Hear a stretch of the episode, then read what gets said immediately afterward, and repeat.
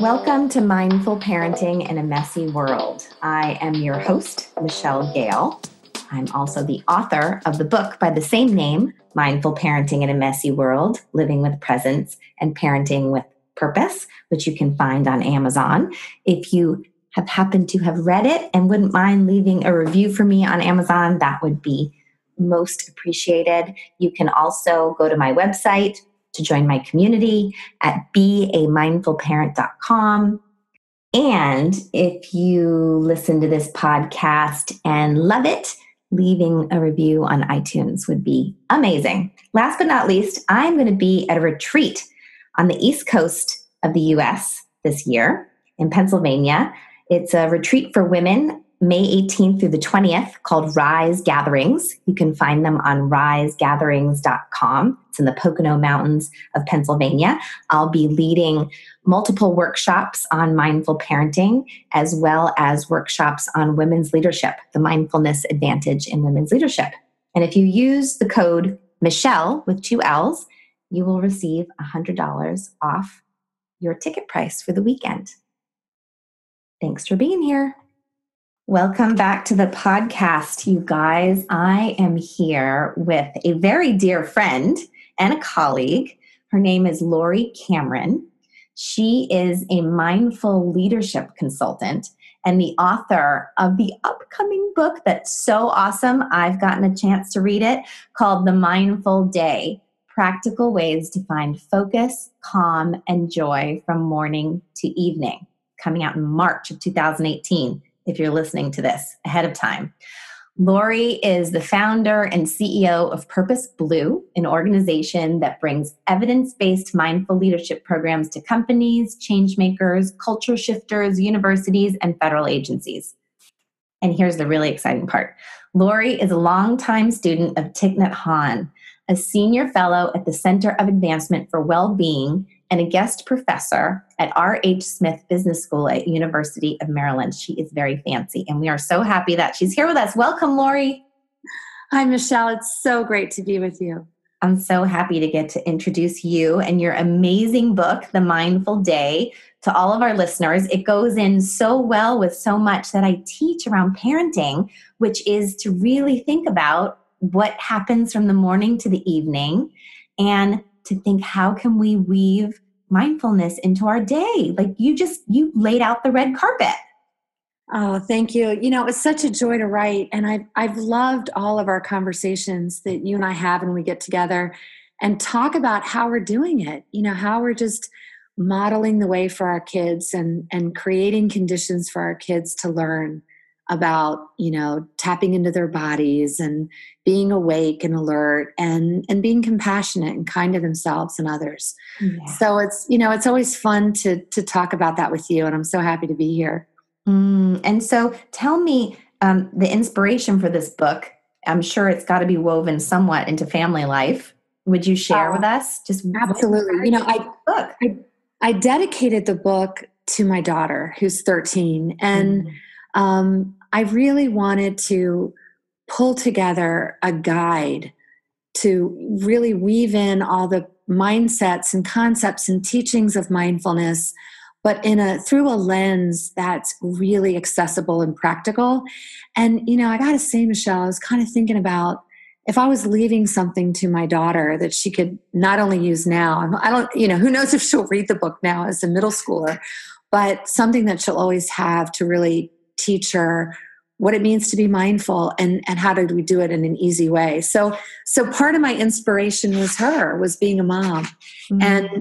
And National Geographic, who's a publisher, had the idea to create, you know, this ultimate guide to mindfulness that is organized in a way where people can recognize the situations that they're in, from waking up to working out to connecting at breakfast to having difficult conversations at work. To engaging with kids and creating, you know, nurturing bedtime routines. So they had this idea, and I really embraced it when they shared it with me. Mm. And then I put together a book proposal on how I would approach it. And then here we are. It's just a couple weeks before it hits the bookstore. So it's hard to believe. So exciting. Congratulations. And what are you, now that it's come, people are starting to read it and you're probably starting to get more feedback on it. What's, is there anything that's surprising you in the in what people are sharing?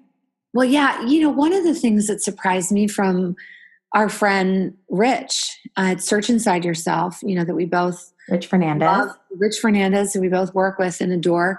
You know, one of the things he recognized early on was that it's woven with personal stories. Mm-hmm. So there's a lot of stories, and that all of the teachings or, you know, how-to steps are supported by science. Mm-hmm. So he thought it was really cool that it's at the intersection of personal stories, how-to, and science. Mm-hmm. And what he, you know, what he said to me when he read it was, wow, you know, this is not only for people that are brand new to mindfulness, but this book is really helpful for longtime practitioners. And Dan Siegel also said that for those who are new or experienced with awakening the heart and mind will find this useful. And that surprised me because I set out to write a book for people new to mindfulness. Mm. And I was really delighted to hear their feedback that, you know, even longtime practitioners, we still get reminded and supported when we can read and, you know, nourish ourselves with some of these teachings. Yeah. What are some of your favorite practices and offerings from the book that you'd like to share with our listeners who are parents and who are having crazy days? Right before we got on the podcast, I had to go to the restroom before we started recording, and like poop hit the fan while I was in there. My son has all these food allergies and he wanted to eat popcorn and he couldn't. And there was, you know, all the way up, and kind of helped him to kind of recover before I could get outside. But I felt all of this, you know, energy and, oh my gosh, I've got Laurie waiting out there and I'm kind of here doing this. And right, this is the stuff of our lives. It is the stuff of our lives, isn't it? And, you know, one of the things is that you and I both teach is that it really starts with us. You know, if we want to be mindful parents, it's not about, you know, teaching our kids what it means to be mindfulness. It's about having our own practice so that we can recenter ourselves and just kind of drop below the choppy waves of whatever's happening and access that, you know, that place of inner peace and just allow whatever's happening to happen. So I always start with, you know, reminding my friends, and when I talk to parents and PTA groups and so on, that it begins with us. And then when it comes to a practice that I love to do with kids, that I started to do with Ava when she was really little, and we still do, is mindful walking. Mm-hmm. And that's one of the core practices that Thich Nhat Hanh teaches. If I had to pick two of his favorite, it would be mindful breathing and mindful walking. And what we started to do with Ava, and then I teach parents, is to take evening walks. And what I do is I don't, of course, call them mindfulness walks, but I tell Ava to pick a different sense. You know, tonight, you know, do you want to take a walk where we smell everything? Or are we going to use our sight? Or are we going to listen for the sounds on the walk? So we bring in the senses to the walk, and, you know, she loves to pick the sense, and then we share what we're discovering along the way. And then we really connect to each other. Mm-hmm. And we're, you know, off of screens and out in nature and really just being awake and connected. Ugh, that's such a good idea. I never thought to do that. I never thought to do that. That's so genius. And I could really imagine, you know, I think it might be a little bit trickier. You know, I have an 11-year-old and a 14-year-old. They're getting a little more, you know, a little jaded. You have to be even more sly. I know. Selena, how to weave it in. But I certainly can imagine when they were younger, how exciting that would be. And certainly if they had grown up doing it the way your daughter has, that even in her teenage years, she can go out, and so normal to her, right? To go out and experience the world that way. You know, I did start with her, you know, when she was young. I think she did a 3-day retreat when she was 3 up near you in the Russian River Valley with a bunch of Thich Nhat Hanh nuns and monks. And it was really cool because we would all sit and the kids were just roaming freely, but they would see us sitting. And I know that's something that you and I both really believe in, is that when our kids see us just in real life, like, you know, I'm going to go sit here and breathe for a little bit, then even if they don't join us, they see us and they see how to weave it in.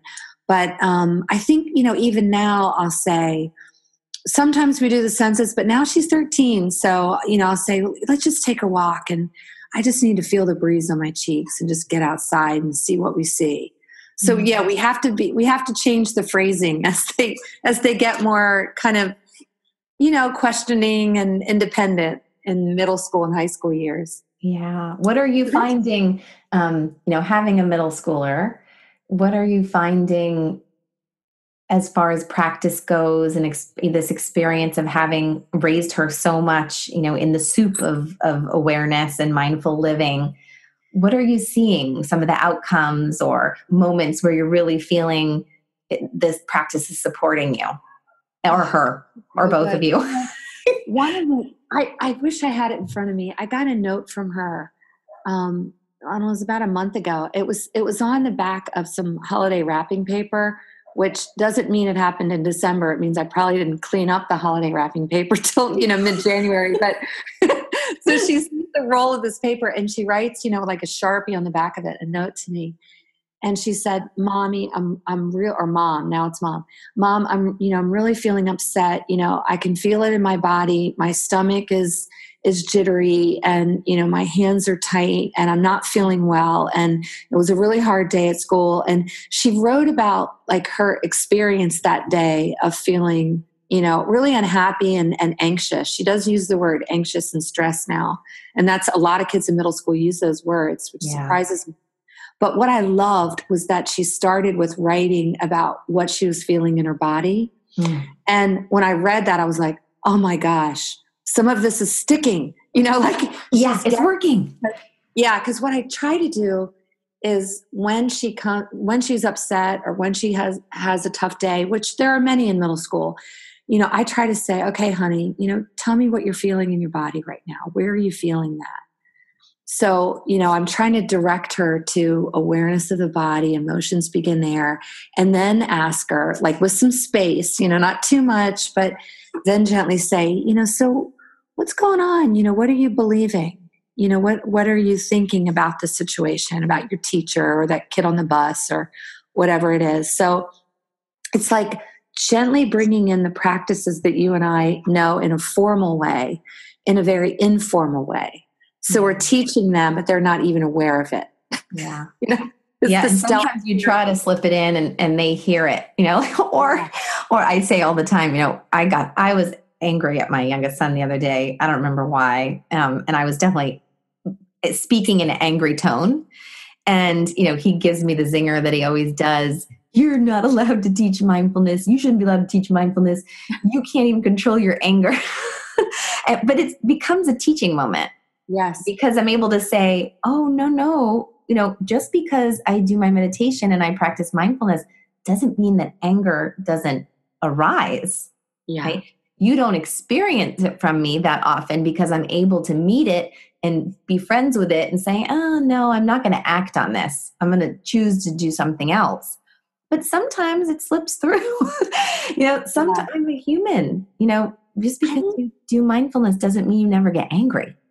And I love that example because I think what I'm trying to do is normalize all the emotions that we have as human beings. Mm-hmm. And, you know, let my daughter know, as you did with your son, that that's okay. That's normal. And anger is here. You know, I'm trying to teach her that, you know, anger is a passing physiological phenomenon like clouds across the sky. And that, you know, right now I'm anxious or right now I'm really angry. Something happened to her at school this week and my husband and I went in and met with the principal and the counselor yesterday morning. It was really tough. And in the meeting, I kind of had this like, you know, you and I would say meta awareness moment. Like I could see myself sitting at the principal's table, realizing my daughter had this really difficult experience with this teacher. And I got really sad and I started to cry. And I told Ava last night about that. I said, you know, I'm really sad that you're going through this. I'm really sorry. And this is what I'm feeling right now. And I'm just going to give myself space for that. And also to recognize that you're going through that. And, you know, that like kind of shining that light of mindfulness or awareness that we go through these experiences every day, and we can acknowledge them and meet them with compassion. Yeah. Yeah. So I'm trying to make that like, okay, like she doesn't have to stuff it down. You know, sometimes we do turn to more traditional ways. You know, we'll say, I think it's time to watch a couple episodes of 30 Rock. Yeah. Sometimes that's just, you've got to resort to it. Right. But other times, you know, we'll try to talk about it or be with it. And, you know, when she was little, we did a lot with a calming jar, you know, a mindfulness jar, and, you know, putting glitter in a jar with water and using that as a metaphor for our emotions and thoughts and setting that to the side. In fact, I've made, you know, probably 1,500 of those jars in different elementary schools with kids. But now that she's in middle school and she's a, you know, a teen girl, I'm more focusing on teaching her self-compassion, because I'm noticing that she's becoming hard on herself, and, you know, judgmental or comparing herself to other girls in middle school, and all of that is normal. But I also want to teach her how to soften, you know, that inner voice, and to recognize that, like, all middle school kids are going through this hard stuff. Yeah. Like, you're not alone. You're not alone. It's difficult. And that, you know, maybe some of our listeners haven't heard about that globe, Sparkles. You want to share a little bit about what that is and how you make it, and, you know, how, what it, the metaphor is? Because I'm sure maybe some parents are listening going, wait, go back to that globe thing. What do I do? I will. That is such a great thing. So, you know, we can all envision a snow globe, you know, that's got water in it and a little scene and snow, you know, whirling around when we shake it up. And we can make a very similar tool, if you will, for kids. And I have on my website on Purpose Blue, I have instructions for how to do that. So, and I call it the mindfulness jar, but what you do is you take like a mason jar and you fill it with water and a few 5 drops of glycerin, which is important to help things slowly fall. And then what I do is have different little trays of glitter, and I have kids make it, you know, so they love to make things and say, you know, our mind is filled with thoughts and emotions and worries. And I have the kids sprinkle the glitter in, like naming what's in the mind. So what we're doing is teaching them to be separate from their thoughts. They can witness their thoughts just like we witness the glitter, you know, dropping into the jar. And then so they make it, and then we screw the top on. Sometimes we'll put some, you know, cool washi tape around the edge. And then we can even give them a Sharpie and have them write on the top words that help them. So I'll sometimes say you can write breathe or calm, or, you know, whatever you like. So kids get really creative there. But we take the jar and then we say, so when you feel upset, you know, when you feel the, you know, hot cheeks, and, you know, I even have them say, what does it feel like when you get mad? Or what does it feel like when you're sad? Or when emotions are strong? So they learn to start naming emotions. And then I say, so, you know, when we get like that, our thoughts are swirling around, and we shake the jar. So they start to see the jar as a metaphor for what's happening in our minds and bodies. And then I say, so when you feel like that, just take the jar and shake it up and then set it down. And then kids will set it down and they say, let's just watch the glitter slowly fall to the bottom.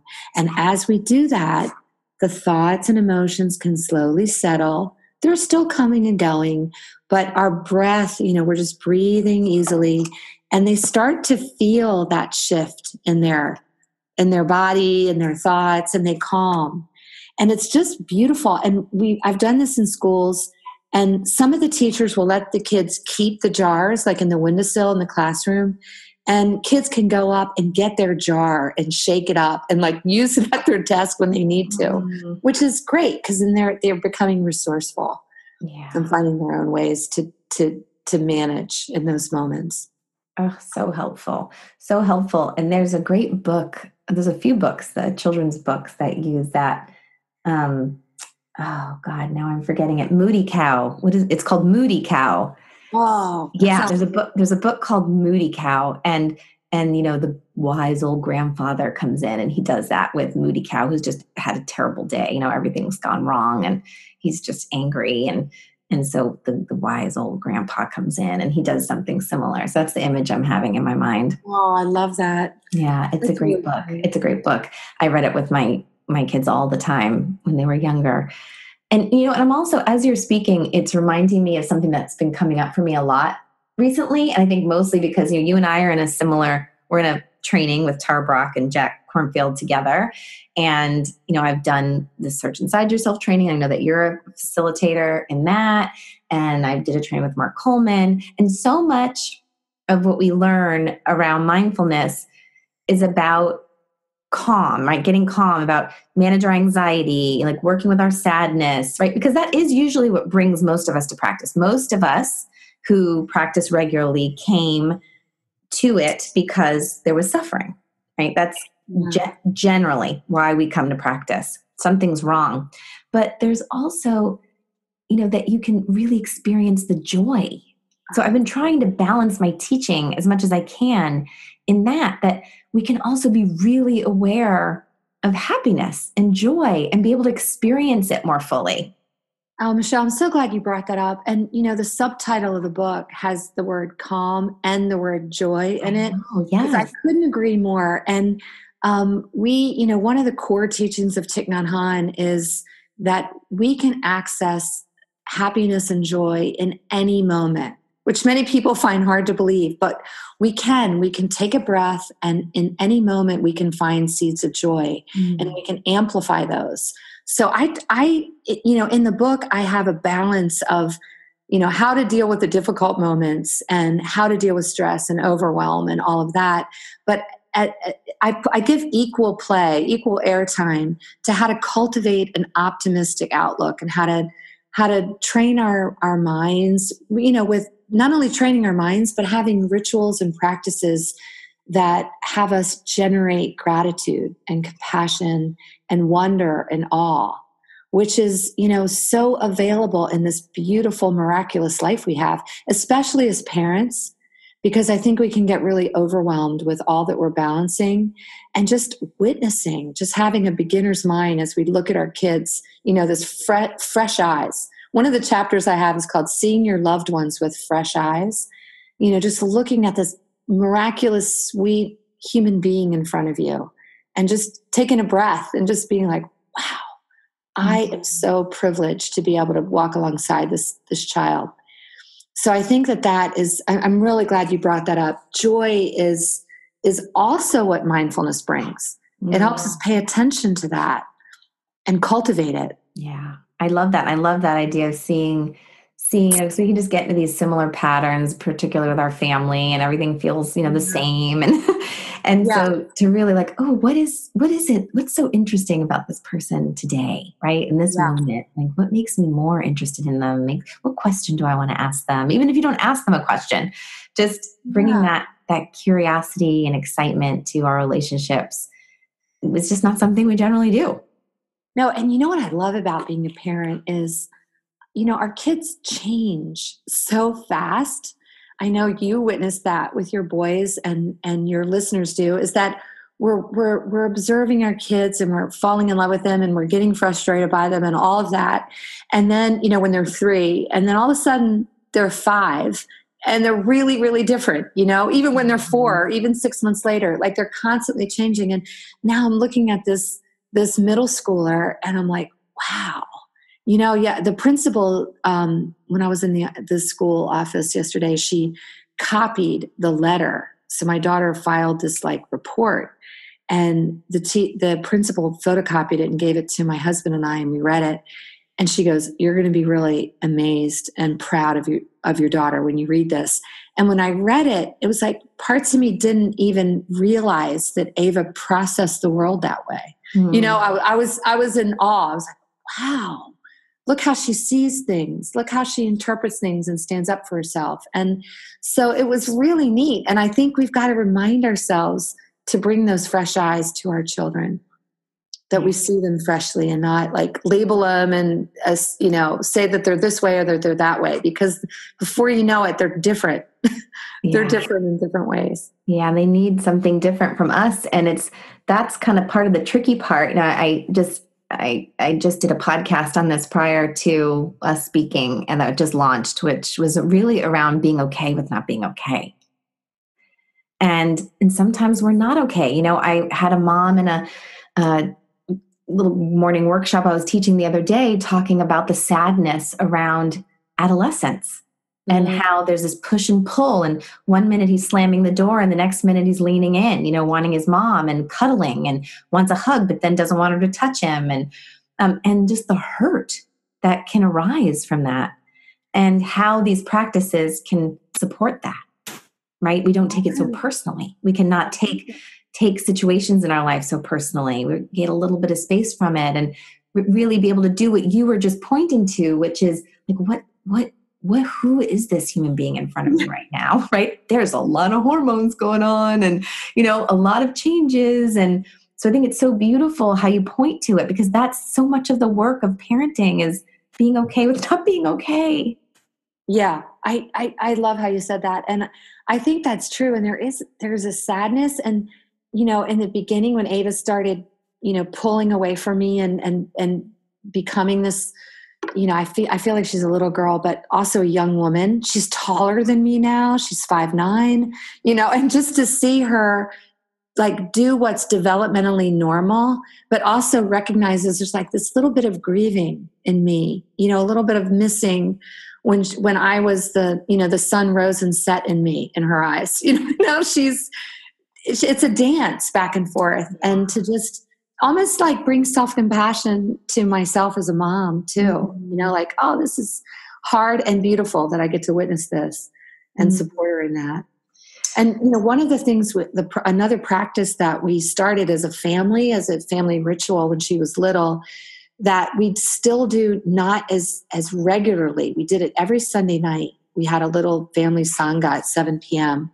But what we do is we sit together in the living room. We brew some tea and we have a little incense thing. It sounds a little cliche, but we like that.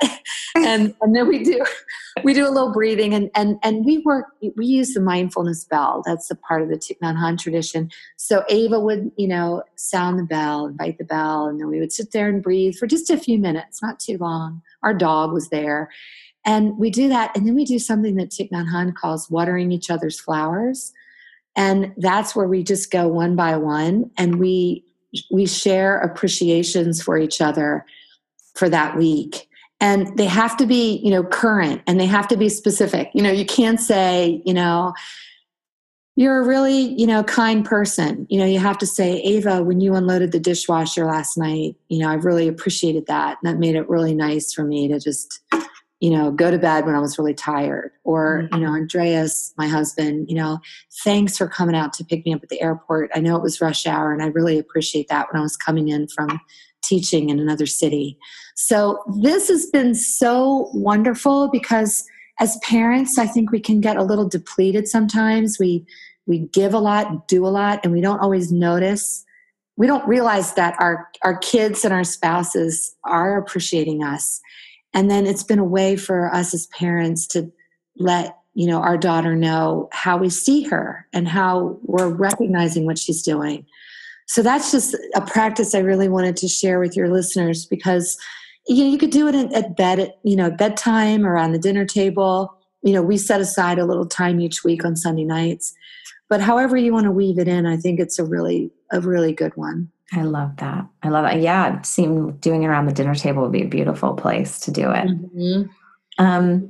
What are some, you know, you've got the title of the book, The Mindful Day, Practical Ways to Find Focus, Calm, and Joy from Morning to Evening.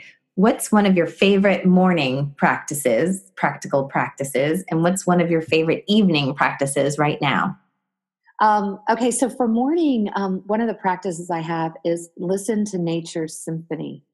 So what that means is to try in your morning, if you can step outside, even for 5 minutes or even for 2 minutes.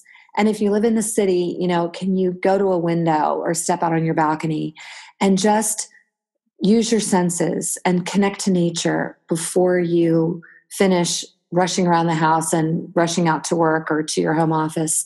And, you know, for me right now, I live in a neighborhood with a lot of old trees and there's a lot of birds singing, you know, spring is coming. And just to go outside, whether you have your morning coffee or tea in your hand or not, to just tune into nature. So I love that morning practice. I did that recently. I was staying with our friends, Mark Coleman and Laurie Schwab back in Sausalito.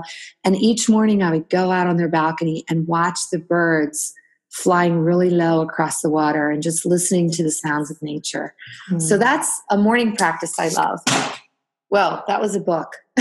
And there it goes. And an evening practice that I love is enjoying evening tea. And you can do that individually. We also enjoy doing it as a family. And when we have spent time with Thich Nhat Hanh and his monasteries, on 1 week, Thich Nhat Hanh actually taught my daughter how to drink tea and how to pour tea and sip tea. And I think tea can be a wonderful mindfulness practice because we can bring almost an Asian, you know, Japanese or Chinese ceremony to it. So we're enjoying the brewing. We're enjoying the aroma. You know, we've set it on a nice tray. We all sit down together. So we're unplugged from technology. And we pour the tea slowly. We pick it up with two hands, is what Thich Nhat Hanh teaches, to really increase that presence and, you know, diminish multitasking, and just sip it and just enjoy sipping tea. Mm. So simple, but it's a way to just be present and connected together. And that's one of my morning practices actually is, you know, mine, it's not quite as exquisite or expansive, but it's, you know, putting the tea kettle on. My husband's like, why don't you just warm it up in the microwave? I'm like, no, yeah. I put the tea kettle, I get the water in there, I put on the stove, I wait for it to boil, and I put my tea in the cup and, you know, feel the warmth on my hand. And that first sip of tea in the morning, I love my tea in the morning. And sometimes, you know, I'm just can't wait for it, but I've got to do this, I got to do that, I got to pack for lunch, and I got to get ready for work, and you know, and just the tea doesn't happen. And when it happens, it's so amazing. Like, oh, my first sip of tea, and I just really try to take it in. So I love that you shared that because I share that practice with you. I just share it in the morning. Oh, see, that's so great. And even the getting outside and listening to nature that I did in the morning, I love to do that in the evening because I call it happy hour. When I used to live in the East Bay in California, and we had some redwood trees in the backyard, and it happens here too. Like all the birds, if you listen, like right around 5:30 or, you know, when it's dusk, they all start chirping, you know, madly. So, and I like, oh, it's bird happy hour. Let's go outside and listen. Oh, I love that. I love that. You know, I think these people think, you know, I have no time to practice mindfulness, but I think we can find ways to weave it in. Yeah, we can. And that's why, you know, that's what the book is about. It's just, how do I weave mindfulness into the day that I already have? Beautiful. Beautiful. And that feels like a really sweet ending for us. You've given so much. I mean, you've given so many ideas and so much to offer. And I just love that. It feels like a really nice just closing. Like we can weave this into our day-to-day lives. It's possible. And you can learn how to do it. Reading Laurie's book. I'm so excited for it to come out. I'm so excited for people to be able to read it and have it in their hands. Can you share with us a little bit more how people can find you as far as on your website? Oh, thank you, Michelle. Yes, I invite people to join my mindfulness community at Purpose Blue, purposeblue.com. And, you know, there I've got a blog and I share tips and guided meditations and so on to just help people integrate mindfulness into their lives. Right. And I really encourage people to buy the book. It would just be wonderful. It's on Amazon, Barnes & Noble, wherever books are sold. And if you can please leave yourself a Post-it note to write a review on Amazon when it goes on sale. It's pre-order now, but if you can leave a review, as Michelle knows, reviews mean so much to us. So thank you in advance if you do that. I really appreciate it. Oh, well, thank you for all you've brought to my community here. I really appreciate it, Laurie. Thanks for sharing your practical offerings and so much of your sweet spirit. We really appreciate it. Thank you, Michelle. Yeah. We're going to say goodbye to our listeners. Thank you for spending this time with us. May you meet this moment fully. May you meet this moment with kindness towards yourself and others. Thanks for listening to Mindful Parenting in a Messy World. Michelle's new book, Mindful Parenting in a Messy World, Living with Presence and Parenting with Purpose, is now available at Amazon and at mindfulparentingbook.com. Get your copy today.